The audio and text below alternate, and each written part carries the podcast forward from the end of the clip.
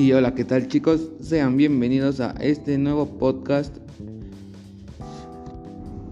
Hoy hablaremos sobre las fuerzas de fricción estáticas. ¿Qué es una fuerza de fricción estática? Bueno, en este, en este episodio les platicaré sobre esto. Es una fuerza entre dos superficies que impide que éstas se deslicen o resbalen una sobre otra. Esta es la misma fuerza que te permite acelerar hacia adelante cuando corres. Tu pie plantado, o sea, tu pie de apoyo, en el suelo puede agarrarse a este y empujarlo hacia atrás, lo que provoca que el suelo empuje tu pie hacia adelante. La llamamos fuerza de fricción estática a este tipo de fricción de agarre, donde las superficies no pueden deslizarse una sobre la otra. Si no hubiera ningún tipo de fricción entre tu pie y el suelo, serías incapaz de empujarte a ti mismo o, hacia adelante para correr. Y, y obvio terminarías trotando en el mismo lugar, sin moverte.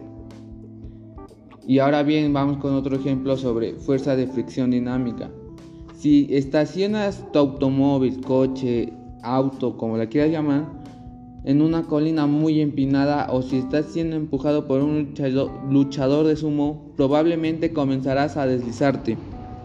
Aun cuando dos superficies se deslicen una sobre la otra, puede haber una fuerza de fricción entre ellas, pero a esta la llamamos fuerza de, de fricción dinámica.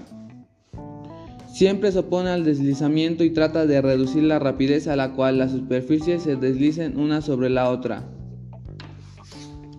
tu pie hacia adelante. Y ahora, la fricción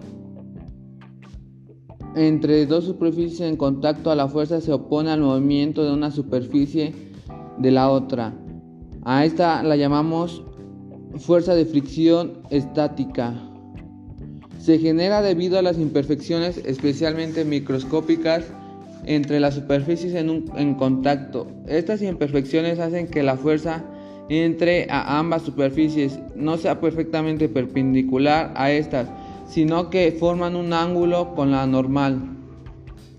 Por tanto, esta fuerza resultante se compone de la fuerza normal y de la fuerza de razonamiento paralela a las superficies del contacto. También a la fuerza estática se puede considerar como la fuerza absoluta o pura en donde no existen impulsos. La máxima fuerza dinámica se ubica aproximadamente en el 80% de la estática y es por dicho motivo entonces que teóricamente cuanto mayor es la fuerza estática, tanto mayor será también la dinámica.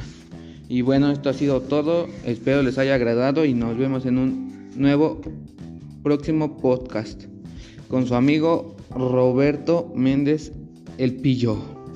Chao.